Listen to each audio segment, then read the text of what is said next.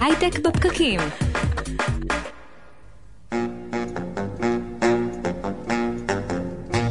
צהריים טובים, יום חמישי, 12 למרץ 2020, אנחנו הייטק בפקקים.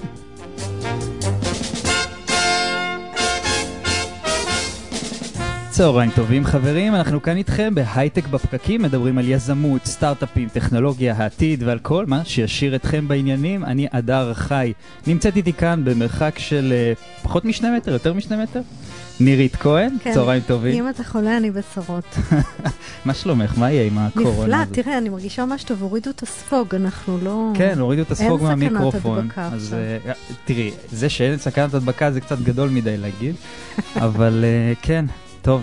ניר רקמן כאן מתפעל לנו את השידור, ובהפקה של התוכנית שקד דמבו, אורי טולדנו ואלמוג בן יוסף, אנחנו משדרים לכם.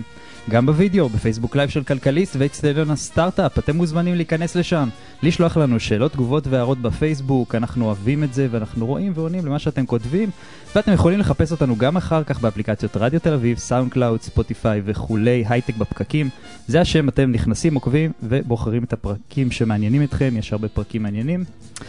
נגיף הקורונה מתפשט והוא משפיע באופן אה, דרמטי על ההייטק אה, בישראל ובעולם.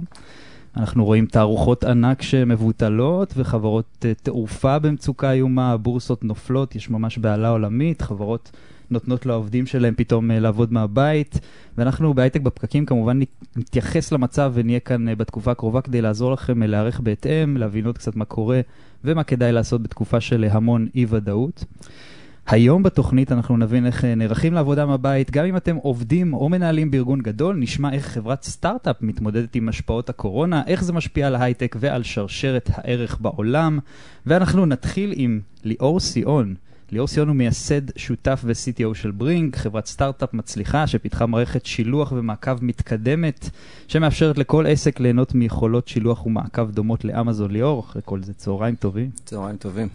אז קצת uh, נתחיל מטיפה רקע על מה שאתם עושים, נתונים, כמה עובדים, כמה אתם uh, מעסיקים וכמה גייסתם. בכמה מילים, אז אנחנו באמת חברה שהוקמה לפני שבע שנים. אנחנו היום בסביבות 160 אנשים, גייסנו בערך 50 מיליון דולר.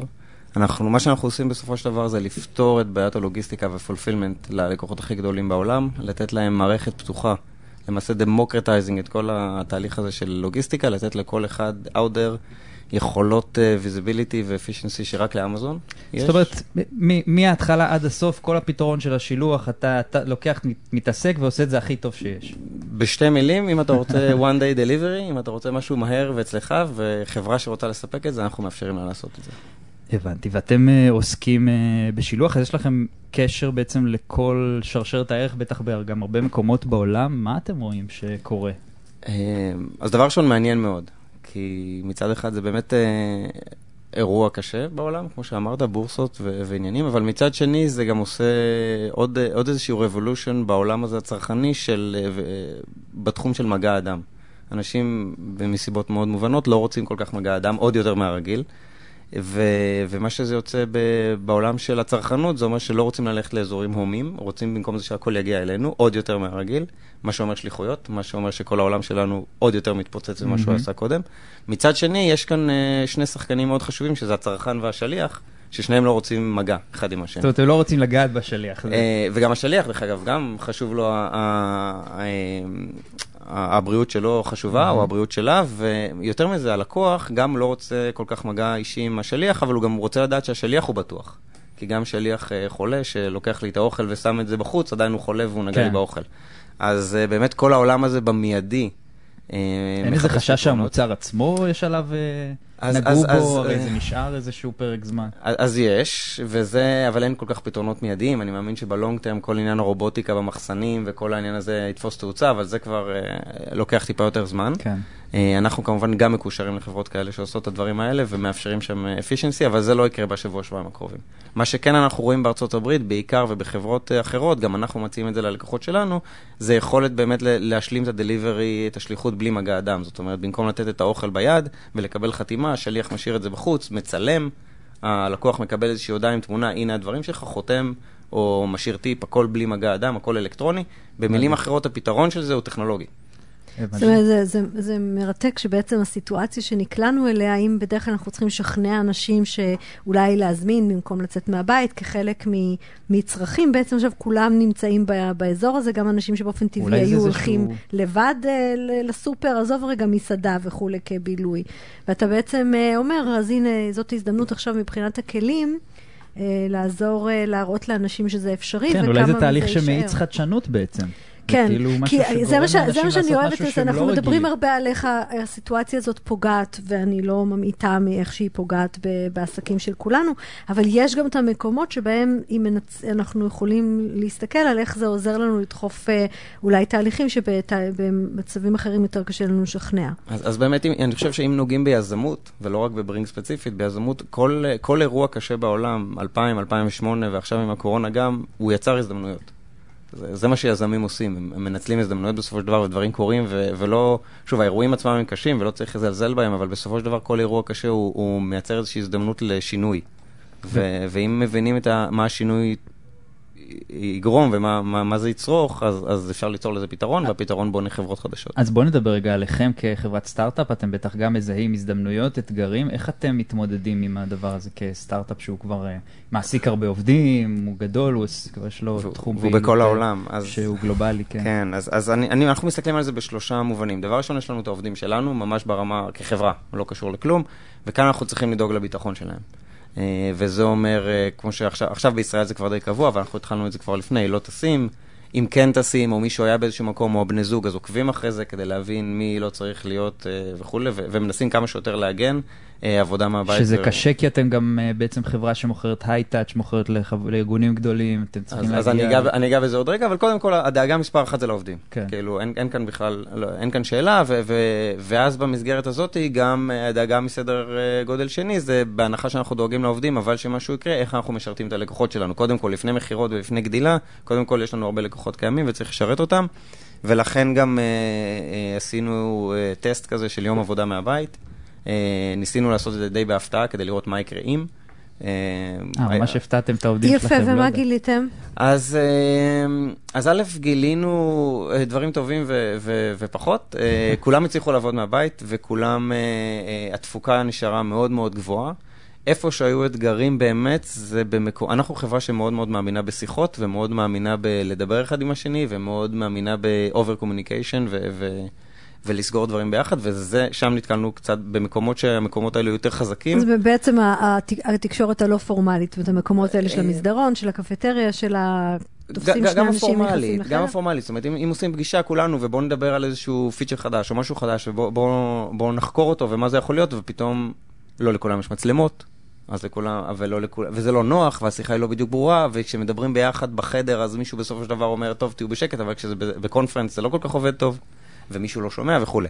אז, אז כאן נתקלנו ב, בכמה challenges. אה, זה היה מעניין כי יש, אנחנו חברה בינלאומית ויש לנו הרבה אנשים בחו"ל, אז אנשים שהיו מתורגלים בזה כי הם עובדים עם צוותים אמריקאים, אז לא הייתה בעיה. זה המשיך, אה, mm-hmm. והכל היה טוב. אנשים, לדוגמה R&D ו product והעבודה ביניהם, שהם יותר כולם כאן, אז, אז הם כאילו, זה היה יותר מפתיע. כן, אמ, שזה מסמן אגב את, ה, את ההזדמנות, זאת אומרת, הקונספט של למידה מהצלחות. את אלה שאין להם ברירה, כי השותפים לצוות שלהם לא נמצאים איתם פיזית באותו חדר, הם, הם מצאו דרכים להפוך את זה לרלוונטי. ואולי הם יתרגלו לעשות את זה גם לאחרי הנגיף, ואז אולי זה ייתן לכם עוד איזה כן. skill אה, של הארגון. ונגדל ונוכל להתפתח לכל מקום. אנחנו נדבר על זה לדעתי באייטם אה, הבא, כן, כן. על ארגונים שעובדים fully מהבית כן. כל הזמן. אז necessity זה באמת כאילו ה-mother of inventions, וזה חלק מזה. אה, בממד השני באמת, כמו שאמרת, אז יש לנו לקוחות, לקוחות מאוד גדולים, אנחנו עובדים עם ה enterprises הכי גדולים בעולם, וזה אומר שה deal size שלנו, העסקאות שאנחנו עושים הן במיליונים בשנה, ועסקאות כאלה... קשה לעשות עסקה כזאת בלי לפגוש את הבן אדם. קשה מאוד, וזה לא רק בן אדם, זה כמה בני אדמים. כן. אה, והם distributed, הם בעצמם distributed, כי זה חברות מאוד גדולות. ופתאום אה, כוח המכירות שלנו בגדול ברובו בארצות הברית, אבל, אבל גם שם יש עוצר יציאות בכל מיני מקומות, ויש לנו הרבה לקוחות באירופה ובדרום אמריקה וכולי, וזה מתחיל להיות יותר קשה. אה, מה אתם עוד... עושים כדי להתמודד, או שאין לכם עוד, אה, עוד לא הגעתם ל... האמת היא שעדיין לא הגענו, כי אנחנו עדיין זורמים על ה... זאת אומרת, פגשו לקוחות לפני שבועיים, שלושה, זה לא כזה נורא, וקונפרנסס, האמריקאים מאוד מתורגלים בשיחות וידאו. Mm-hmm. הרבה מהם עובדים מהבית, המרחקים מאוד גדולים, והם בעצמם חברות מאוד גדולות, אז, אז הם בסדר עם זה. אני עדיין לא יודע אם מישהו יסגור עסקה של 5 מיליון דולר על, על מישהו שהוא לא רע בעיניים, אבל, אבל זה נראה. זה התגבר, התבגרות השוק גם. אה, אבל אנחנו מודעים לזה, אני חושב שאחד הדברים החשובים זה להיות מודע ולהתחיל להתאמן. כן. לפני שאתה חייב, כדי שמתי שתהיה חייב אתה כבר תהיה מתורגל. אז זה כבר אחרי כל הבעיות, תגלה את המקומות שאתה בהם אתה חלש, תטפל בהם, תתקן. בדיוק. מה לגבי עצות שלך, מחשבות שיש לך לגבי uh, הזדמנויות ואתגרים באופן כללי, חברות סטארט-אפ? אז, אז יש כאן כמה דברים. אנחנו, אנחנו, דרך אגב, ברמה שלנו גם מאוד מחויבים ל, לעולם שבו אנחנו חיים. אנחנו רואים את זה ככה אה, כתפיסה, ואנחנו גם חושבים עכשיו להוציא אה, אה, מעין מיני ברינק כזה ללקוחות קטנים בחינם, אה, כי אנחנו רואים שעולם המסעדות, לדוגמה, אה, ממש עומד בפני סכנה ברורה ומיידית, כי אנשים לא רוצים להגיע למסעדות, והפתרון של זה זה deliveries, בין השאר, או לפחות להשאיר אותם מעל... מעל אה, מעל המים, אבל, אה, אבל אין להם דליבריז ואין להם טכנולוגיה והם לא יודעים איך לעשות את זה. אז אנחנו כמובן נאפשר את זה בצורה מאוד מהירה, לפחות שמה. בטווח הקצר בחינם. אמ, אבל, אבל העצה שלי זה, כמו שכל יזם, צריך להסתכל בצורה מאוד אובייקטיבית על מה קורה. צריך להבין מה זמני ומה לא זמני, והכי חשוב להבין למעשה את ה pattern שמתרחש ואיך אנשים יצאו מזה. מה הלקחים שאנשים ייקחו. אמ, אני חושב שבין השאר, אני אישית חושב שבין השאר הלקחים יהיו שצריך לסמוך יותר על טכנולוגיה. Hmm. אה, מה שאומר שיש הרבה מאוד הזדמנויות. אני חושב שסלאק וזום, שתי חברות שמתעסקות בצורה כזו או אחרת ב remote work, אה, כבר uh, מראים את ההשפעה עליהם. סלאק כן. זה בשביל שיחות זום, בשביל פגישות וידאו, וזה רק ימשיך. מעניין מאוד. ו- ומה לגבי uh, הזמנות uh, באונליין? אנשים מזמינים פחות? אתם בטח uh, מרגישים את זה מהלקוחות, זאת אומרת, יש השלכות של הלקוחות שלכם. אז, אז uh, זה מאוד מתפלג. אנחנו, יש לנו לקוחות במגוון מאוד רחב של סגמנטים. Uh, בעולם המזון והגרוסריז, אז יש קפיצות מטורפות. Mm-hmm. אנשים מזמינים הרבה הרבה הרבה יותר, ורואים עד 40 אחוז לפעמים קפיצה, שזה מטורף לחברות כאלה. Uh, בעולמות של ה e-commerce, עדיין אין שינוי. אני מאמין שהשינוי בסופו של דבר יגיע מהעולם של מחסור באספקה דווקא. Mm-hmm. זאת אומרת, בסופו של דבר ב e-commerce הרבה מהדברים מגיעים מווייטנאם, מסין, מכל מיני מקומות כאלה. יש buffering בכל מדינה, ש, שזה לא כזה משפיע, יש בה מחסנים, יש, אבל בסופו של דבר זה יתחיל להיגמר. כן, מתי Uh, אבל אז אנחנו לא באמת פותרים את הבעיה, כי אם אין, אז אתה לא יכול לעשות delivery. של מוצרים. זאת אומרת, אה, ואז הפתרון הוא טיפה שונה. ואז הפתרון, ובאמת ה vision של ברינג, זה איך אני יוצר אה, לוגיסטיקה עולמית ו visibility שלם. זאת אומרת, יש לי בעיה בסין, אז אני רוצה להביא יותר דברים מברזיל, לדוגמה. בברזיל הבעיה, במקרה שלנו, היא לא כזאת גדולה אה, בקורונה כרגע. ואז, אבל מה זה אומר? זאת אומרת, צריך מפעלים שם, זה אני לא יכול לעזור, אבל בהנחה שיש מפעלים, איך מעבירים, איך המטוסים יעבירו ואיך יעברו את הגבול. ואיך יבינו איפה הסחורה, אז זה כן אנחנו יכולים לעזור. ליאור, תן לי להתחיל דווקא עם, עם שאלה שאני נשארתי איתה. זאת אומרת, הרי דיברנו על המסעדות, אבל זה גם אז דיברת על אה, שילוח ממדינות שונות. אתה לא מחליף את השליח על טוסטוס שמביא את המנה מהמסעדה ללקוח. זאת אומרת, בוא, בוא נדבר יותר טוב מה זה אומר בעצם לתת את המערכת הזאת שאין לגורם שממנו אני רוצה לקנות. כן, אז, אז, אז כמה דברים שאנחנו עושים כאן. את השליח אנחנו לא מחליפים. מישהו צריך להביא היום אה, אה, את האוכל, אבל אני, אנחנו עושים כמה דברים. אנחנו א', מבטיחים שהשליח, אני, אני כאילו, אספר את זה מהקטן לגדול. אנחנו קודם כל מבטיחים שהשליח לא נפגש אישית עם אנשים, עם לקוחות. איך עושים את זה? השליח במקום לתת את האוכל ביד, שם את זה מול הדלת, מצלם, אנחנו יודעים שהכל בסדר, הלקוח מקבל את ההודעה. עכשיו, זה נקודה מספר אחת. כשהשליח עושה את זה עם כל הלקוחות, זה כבר מגדיל מאוד מאוד את ה... זה לא רק איתך כשהוא מגיע אלייך, אלא את יודעת שכל הלקוחות שהוא עבר, אף אחד מהם הוא לא נכנס הביתה, אף אחד מהם הוא לא פגש. זאת אומרת, זה כבר מספר שניים. עכשיו, לשאלה שלך גם, אם יש היום מסעדה שלא עשתה בכלל שליחויות, אז בכלל להרים את המערך הזה, בין אם שליחים משלה, או לעבוד עם אובר, או לדוגמה בארץ עם וולט, או משהו כזה, לוקח קצת זמן לארגן את זה. לוקח קצת זמן להתחבר, לוקח, יש, יש זמן אופרציה, וכאן אנחנו חוזרים, נכנסים באמצע, ומאפשרים לכל הלוגיסטיקה הזאת לקרות מהר. אוקיי. Okay. מה לגבי uh, עובדים, התרבות של העבודה? מה היינו מציעים uh, לעובדים uh, בחברות סטארט-אפ כדי להצליח לצלוח את המשבר הזה, גם ברמה של העבודה, גם ברמה של איך שמנהלים את החיים שלהם עכשיו? מה אתם אומרים לעובדים שלכם? לקח נשימה עמוקה. דבר ראשון. אני לא רוצה, אני לא איש בריאות ואני לא איש מקצועי בעניין, אני חושב שצריך להיזהר מאוד בשמועות וצריך להבין מה באמת אמיתי ומה לא. צריך להיות על הצד הזהיר של, של החיים, אבל מצד שני להמשיך את החיים. יש לנו, זה יכול להיגמר מחר, זה יכול להיגמר עוד שנה. צריך לנשום עמוק, צריך להיות ביחד, צריך להבין שאנחנו קבוצה, גם אם בתוך החברה וגם כאילו בישראל, I'm sorry שאני קצת אה, הולך לכיוונים האלה, אבל אנחנו כישראלים, אנחנו קבוצה ואנחנו צריכים לעבוד ביחד, אה, כמו כל משבר. להרגיע אחד את השני, לעזור אחד לשני. כן, ולעזור, לקחת מטר מרחק, אה, אם אפשר, ואני חושב שגם להישמע קצת למה ש... אנחנו לא טובים כישראלים, אבל להישמע קצת להוראות שאנחנו מקבלים. קצת חינוך אישי כזה, ו... וזה יעבור. כן, האמת שזה קריטי להישמע. אני, אני, שומע, אז, אז אני שומעת אותך אומר עוד משהו, אני גם שומעת, שומעת אותך אומר, ואת, ואנחנו בעצם מוצאים את הדרכים בתוך הסיטואציה לעשות מה שצריך כדי להשאיר את מה שאפשר, לקדם את מה שאפשר, לקיים את מה שאפשר. נכון, כי זה, זה החיים. זאת אומרת, זה הכל. דרך אגב, זה לא רק סטארט-אפים, זה לא רק עבודה, זה, זה החיים, זה, זה הילדים, זה החינוך שלהם, זה מה שהם עושים. זאת אומרת, אי אפשר להיכנס לפאניקה. יכול להיות שאנחנו נגיע למצב כזה שאף אחד לא יכול לצאת מהבית, אנחנו לא שם עכשיו. אז בואו לא נהיה שם כשלא צריך, כן. ונהיה שם כשצריך, אם נקבל כאלה הוראות. אבל הכנתם את התוכנית, עשיתם את הדריירן. אבל הכנו תוכנית. נערכתם בעצם. בדיוק, גם כחברה, דרך אגב, גם שאלת כאילו מה אני מציע, אז גם, גם ברמה האישית. יש לי את הדריירן, כאילו, דריירן air quotes כזה עם, עם המשפחה, ויש לי את ה... עם, עם החברה, ואנחנו יודעים מה נעשה אם... אנחנו לא שם עכשיו, אנחנו לא נבהלים, אנחנו עובדים מאוד מאוד חזק. זה גם טיפ חשוב, ברמה האישית גם להיערך בהתאם. אני חושב שזה הכל ביחד, אני חושב שזה הכל ביחד. אם אתה לחוץ ברמה האישית, אתה מגיע לחברה, אתה לא נרגע. כן. אתה לחוץ כשאתה מגיע לחברה ואתה מפיץ את הדבר הזה מסביב. אז קודם כל להירגע. אה, ואחרי זה קצת אה, להסתכל מה קורה ולהיות, אה, לפעול, נכון. ליאור סיון, מייסד שותף חברת ברינג, תודה לך שהיית איתנו, צהריים טובים. צהריים טובים, תודה לכם שאירחתם אותי. הייטק בפקקים. הייטק בפקקים, חמישי בשעה 12, 102 FM, אנחנו חזרנו, אני מזכיר שאנחנו משדרים גם בפייסבוק, העמוד שלנו נקרא איצטדיון הסטארט-אפ, הקבוצה שלנו נקראת הייטק בפקקים, והשידורים החיים נמצאים בווידאו, אתם מוזמנים להגיב לנו, וגם כל הפרקים שלנו מוקלטים לשמיעה כפודקאסט באפליקציות ספוטיפיי, SoundCloud, אפל, פודקאסט, ועוד אתם יכולים להיכנס, לכתוב הייטק בפקקים, ולעקוב אחרינו. תוכן על פינטק, פודטק, אגרוטק וכל מיני דברים אחרים. אתם תוכלו לשמוע את הפרקים הרלוונטיים לכם. אנחנו ממשיכים עם... אירועי השבוע בהייטק. חדשות השבוע, שקד דמבו כאן, שקד דמבו. מה העניינים? מה שלומך? אני טוב, תקופה כבר שלא הייתי פה.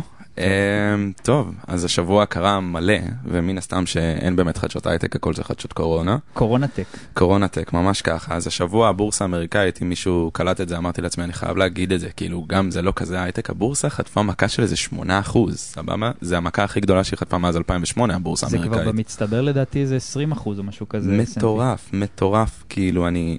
אני לא, אני לא מבין איך הולכים להשתקם מזה, עזוב את זה שה, שהשוק הסיני. לא, ומה שמצחיק זה שמ-2010 כלכלנים כבר מדברים על זה שהולך להיות התרסקות, והטענה זה שעכשיו כולנו משלמים את המחיר על זה שלא נערכו לזה. עכשיו, בנוסף, ענקיות הטכנולוגיה אה, התחילו לשלוח לעובדים שלהם, מה זה התחילו? הם כבר שלחו, גוגל אתמול שלחה מסר לעובדים שלה, הנחיות לזה שהם לא צריכים להגיע יותר למשרד.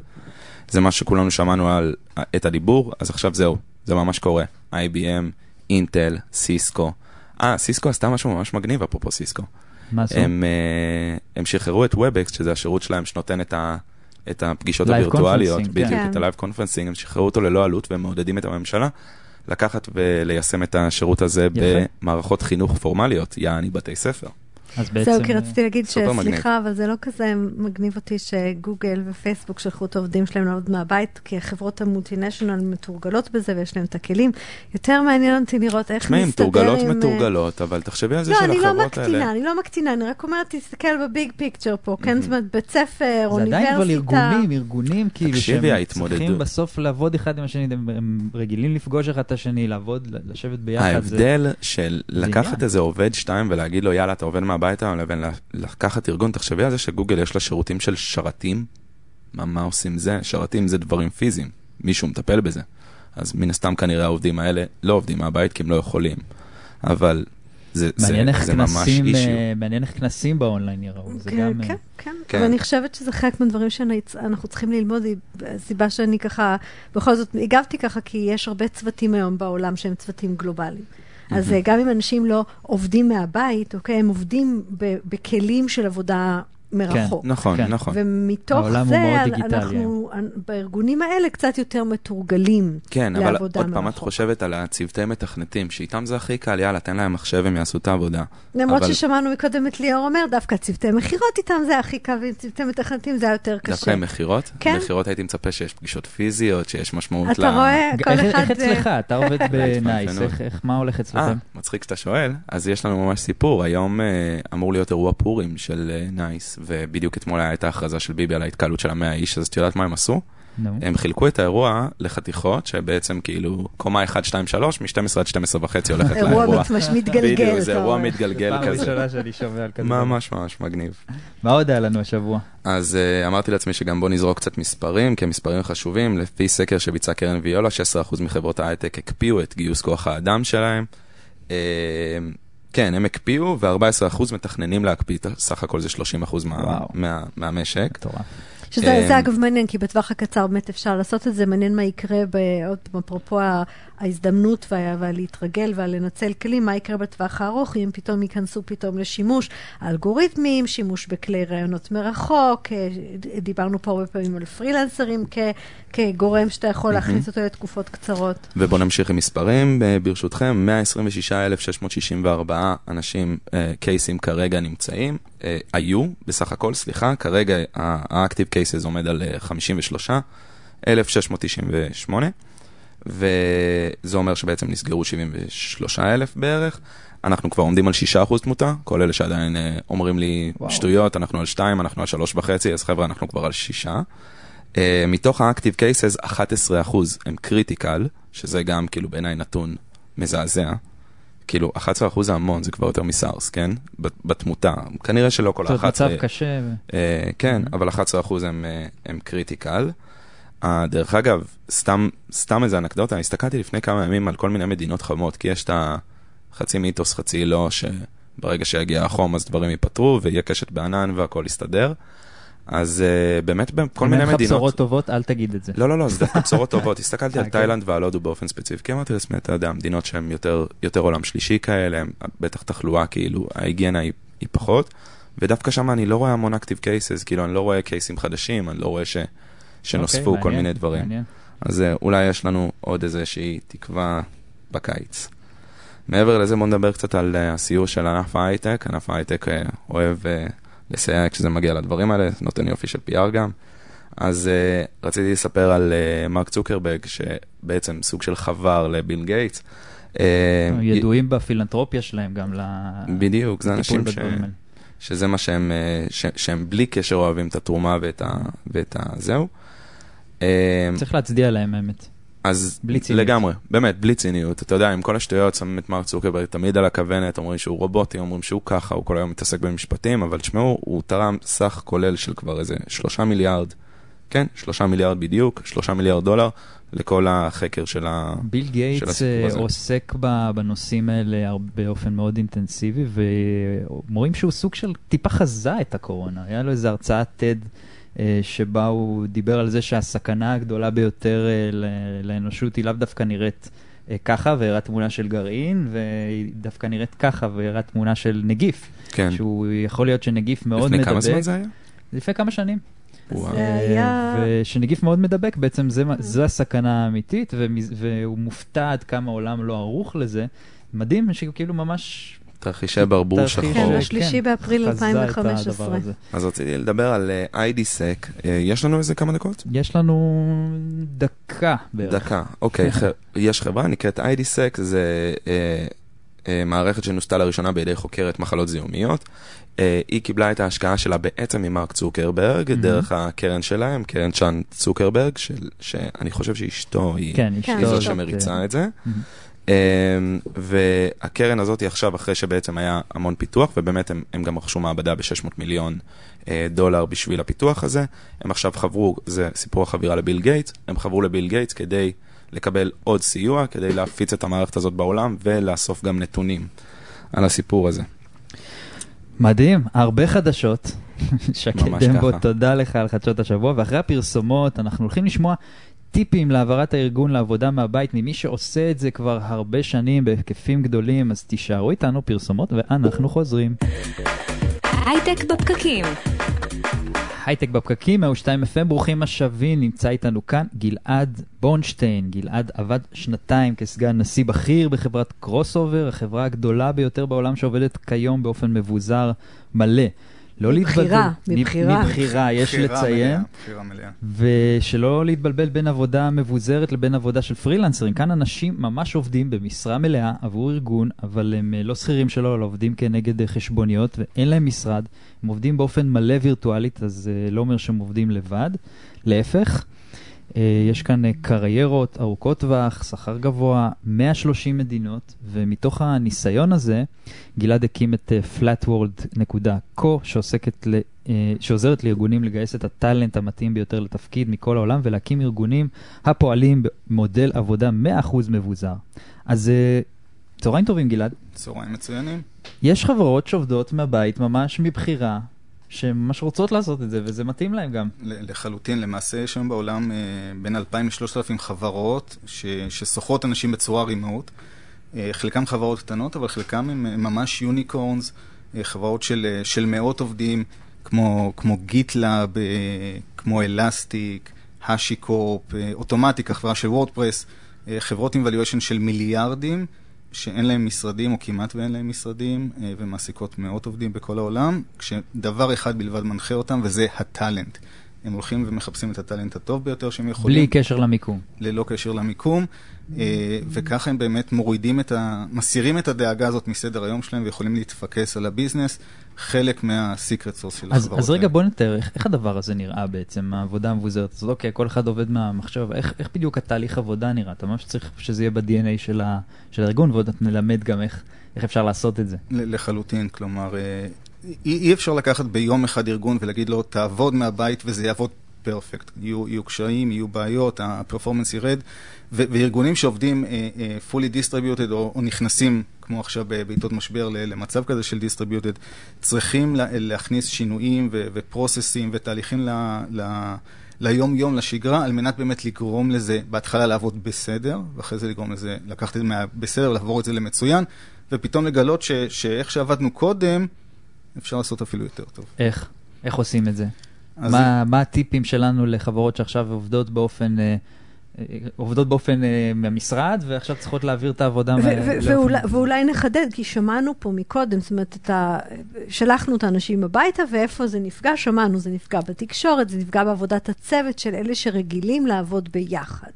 ועוד ונגדיל אפילו את, ה- את רמת הסיבוכיות או הבעיה פה בישראל עם התרבות שלנו, אה, שהוזכרה באייטם הקודם, שהוא, שהוא אייטם שבו אנחנו מאוד אוהבים, גם, גם אני הייתי ככה עד, עד לא מזמן, מאוד אוהבים לסגור דברים חצי דרך, ובמסדרון כל פעם לעשות, אה, לעשות tuning ולכוון מסוג הדברים שלא עובדים ב remote, אבל בואו בוא נעשה את זה קצת יותר מסודר. אה, אז, אז קודם כל, כל מה שנדבר עליו פה זה, זה, זה, זה פלסטרים, זה, זה פאצ'ים, כי אי אפשר to go remote ביום. זה תהליך של, של שבועות ושל למידה ו, ו, ו, ושיפור. אבל אם אנחנו מסתכלים על הדברים בסיסיים ביותר, ה building blocks שאני מציע שכל חברה היום שהולכת הביתה, וזה רוב חברות ההייטק לפחות אה, אה, השתמשו בהם, אז, אז בואו נתחיל רגע ב policy, אוקיי? בואו בוא נגדיר רגע מה, מול העובדים, מה אנחנו מצפים mm-hmm. מהם. אה, איך, איך יום העבודה שלהם, אנחנו מצפים ש, שהוא ייראה. האם אנחנו מצפים מהם לעבוד עכשיו אה, גם כן אה, שמונה עד חמש כל יום? האם הם יכולים פתאום רגע לבנות את היום שלהם בצורה יותר גמישה? אולי את השבוע בצורה יותר גמישה, כי הם בכל מקרה עובדים מהבית. האם אנחנו אה, מבקשים מהעובדים שיהיה איזשהו אה, core hours, איזה, איזשהו טווח שעות שבהם הם בכל מקרה אונליין? אה, אז, אז הפול...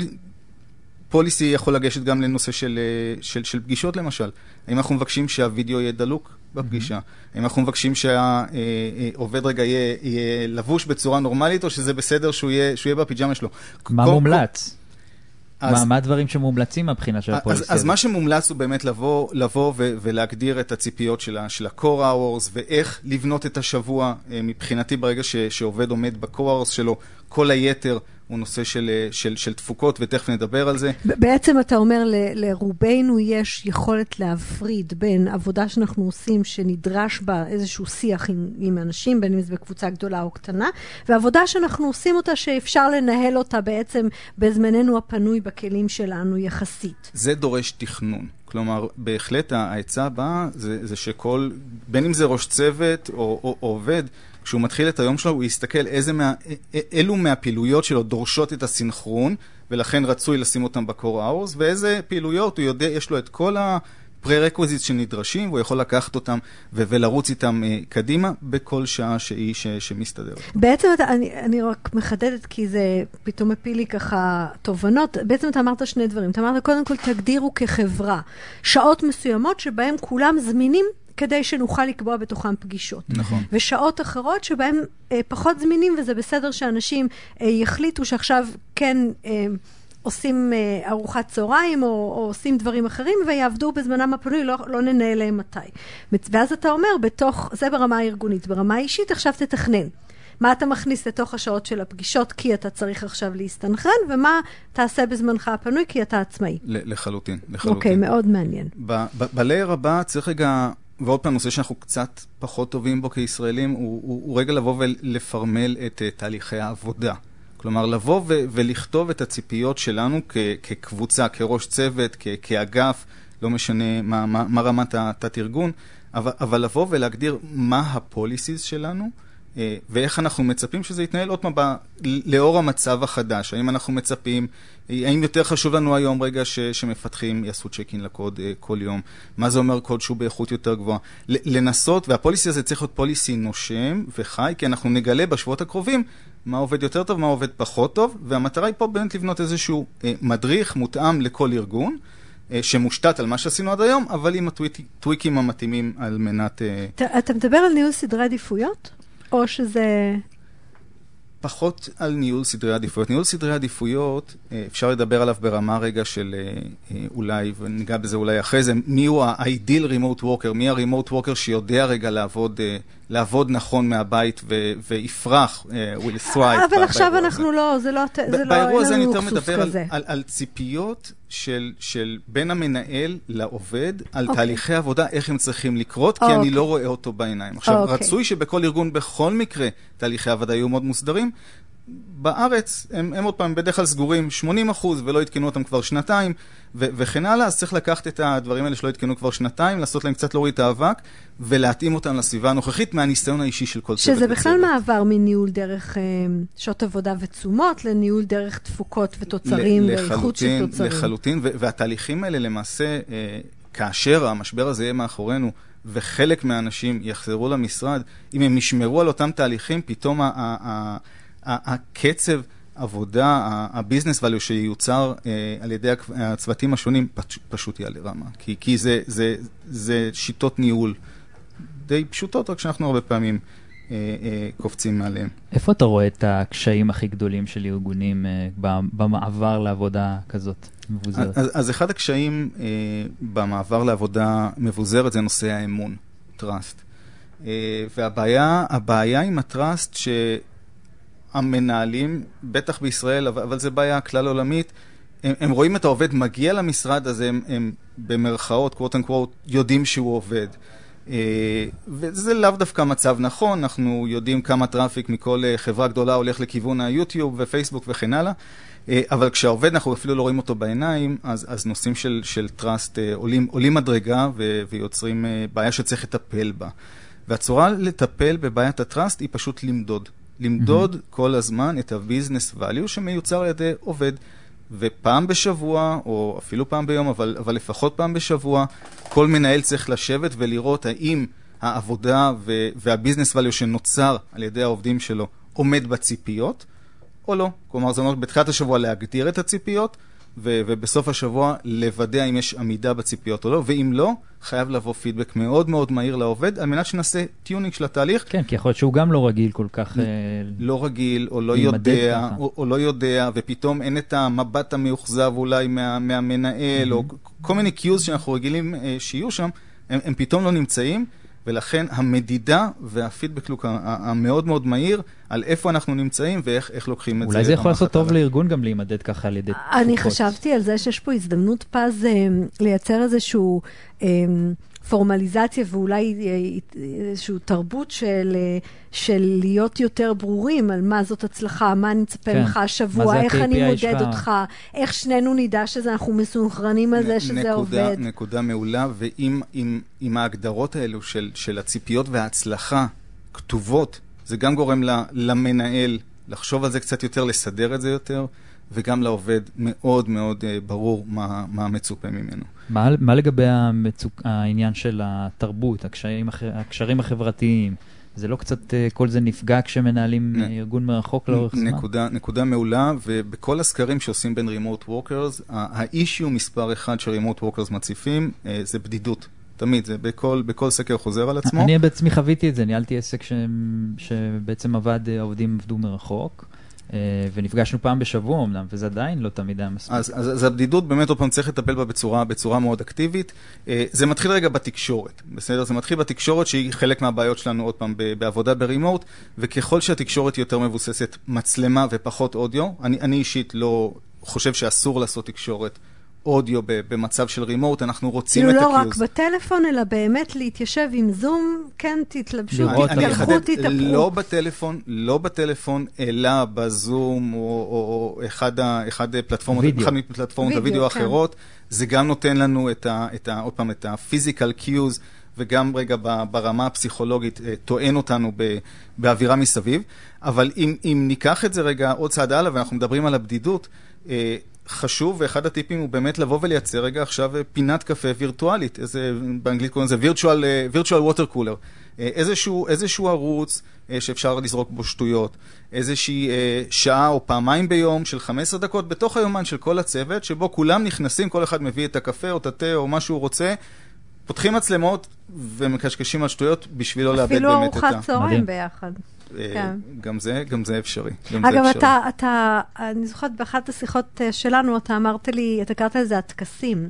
ואת נכון. המקום הזה שבו אני עכשיו התלבשתי, הסתדרתי, נכנסתי לחדר, התיישבתי מול הוידאו, זה מאפשר לי להיכנס למוד עבודה, אחרת מאשר היה נשב עכשיו בסלון, ילדים מסביב. נורא ו... חשוב. קל, קל מאוד אה, להישאר בפיג'מה כל היום. אה, אני אודה ואתוודה שחלק גדול מימי העבודה אני נשאר עם... אה, אה, עם, עם טרנינג, אבל, אבל עדיין יש, ישנו הטקס שאני לובש אה, את חולצת העבודה. טרנינג מעונבת. חולצת העבודה. משנה משנה מקום בבית. לחלוטין, הולך את, את אותם שניים שלושה מטרים ו, ו, ומשנה את האווירה. אה, מאוד מאוד מאוד חשוב. גלעד בורנשטיין, פלאטוורד, איך מתנהלים נכון בעבודה בשלט רחוק? תודה לך, צהריים טובים. בכיף, תודה רבה. ואנחנו ממש מתקרבים לסיום. תודה לכל מי שהייתי באולפן, נירית כהן, שקד דמבו, תודה לאורי טולדנו, לאלמוג בן יוסף, תודה לניר אקמן על התפעול הטכני של השידור, תודה לכלכליסט ולרדיו תל אביב על שיתוף הפעולה, ותודה לכם שהאזנתם לנו בדרכים או בבית, אם אתם כבר uh, עובדים רק מהבית.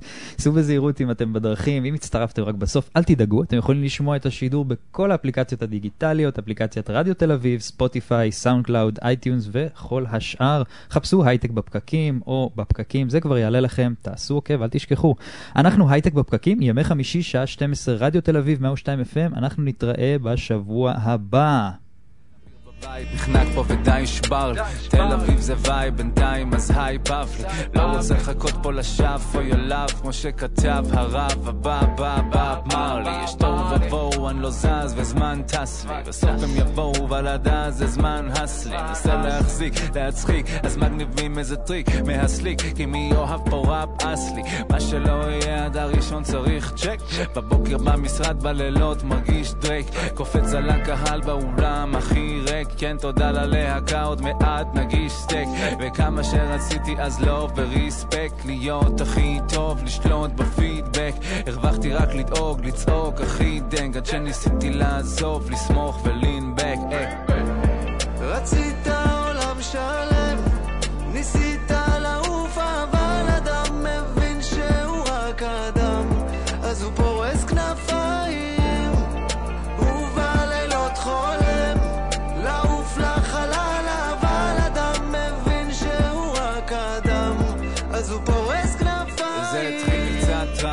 אך לא להרגש כל פיפס או כל היי גיא הרגיש לי כמו היי דש סתם טמבל חסר גלו בלייבל חסר מס לא ברור אם אני רפר או סגן באבטש טו ביזי כדי ליהנות טו ביזי כדי לענות גם פיזית הייתי דיזי טו דיזי כדי לעמוד. גם רופאים פסיכולוגים עורכי דינים ומהומות גם אני והיא בדיסים הולכים על הבעונות. יו יום אחד בהיר אתה כבר לא הכי צעיר. אתה הופך את זה לשיר והעולם שלך מתהפך.